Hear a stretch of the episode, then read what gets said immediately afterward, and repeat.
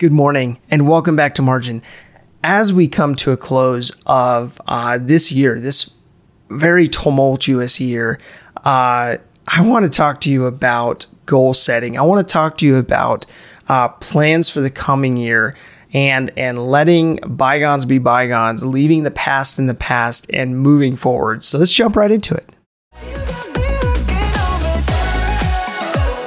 Welcome to the Millennial Margin Podcast. I created this personal finance resource out of necessity as I've watched countless people schedule away, mortgage up, and max out their lives. Margin is simply the antithesis, providing leeway in an increasingly marginless culture. If you want to build margin into your personal finances on a daily basis, this is the podcast for you.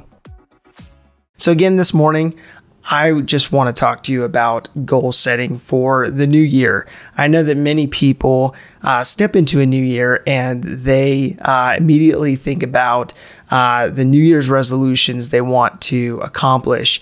And unfortunately, so many of those fail in a matter of weeks uh, and even you know a few short months into the new year. And and my uh, my encouragement would be to not just make another uh, round of New Year's resolutions, uh, but really to look at it from a standpoint of what habits need to change and and instead of looking at it from a diet standpoint look at it from a standpoint of what lifestyle changes do i need to make for my personal finances so, as I've mentioned before, your personal finances are personal to you. And going into this new year uh, and, and looking at it from a standpoint of what you want to accomplish in your personal finances, how you want to um, set of precedents going forward uh, for your lifestyle related to your personal finances is so important. And so important to uh, to be able to set something that will be sustainable. So when it comes to sustainability with your uh, with your spending plan, with your finances,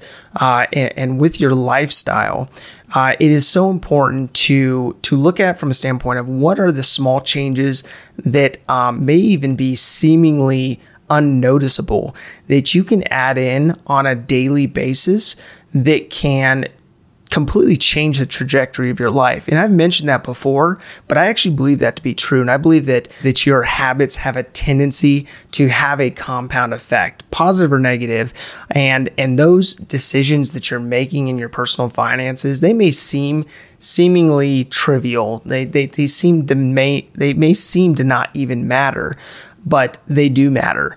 And and as you look into this new year, this new opportunity to have a reset with your personal finances, look at it from the standpoint of how can I change my lifestyle related to my personal finances rather than stepping into just yet another diet, uh, cutting back on spending or cutting back on certain types of spending, and look at it from the standpoint of, of what can I change that would actually have a lasting effect? Something that I can put into place that won't be just a fad and won't just be uh, a New Year's resolution that's gone in a matter of weeks. So, when goal setting for your personal finances, it's really important to figure out uh, going into the new year, looking at what do you want to accomplish? Is it is it some career goal? Is it some financial goal related to uh, paying down debt?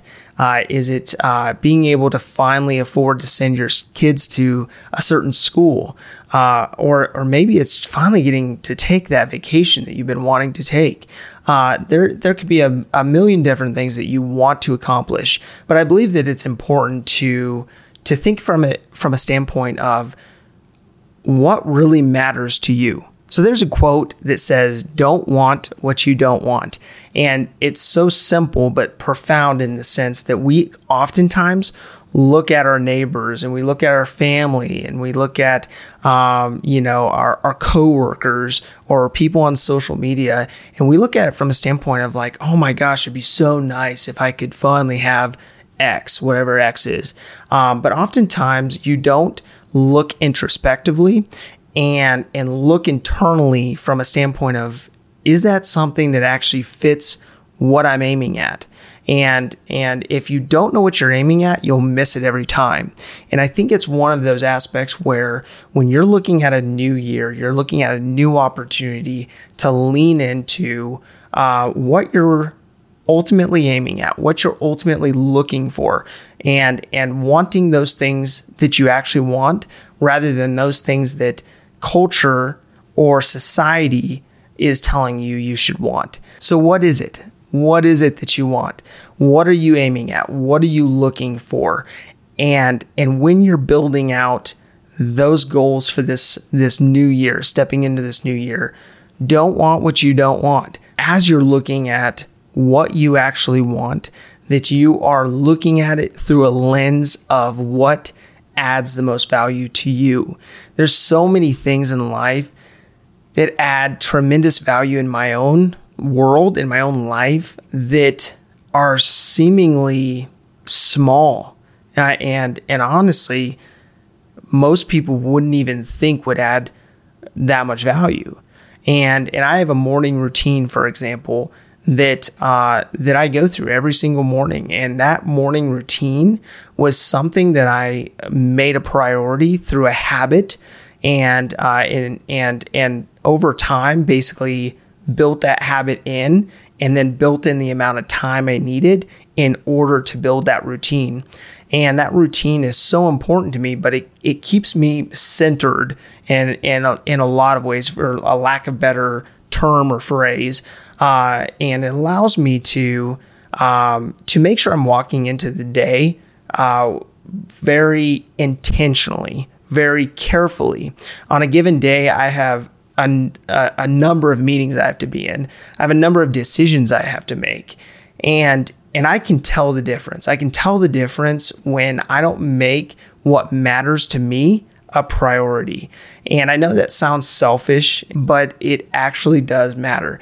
It matters to know what you value in that time in the morning, every morning, to be still, to focus my mind, my heart on the things that matter to me going into the day changes the way that I make decisions.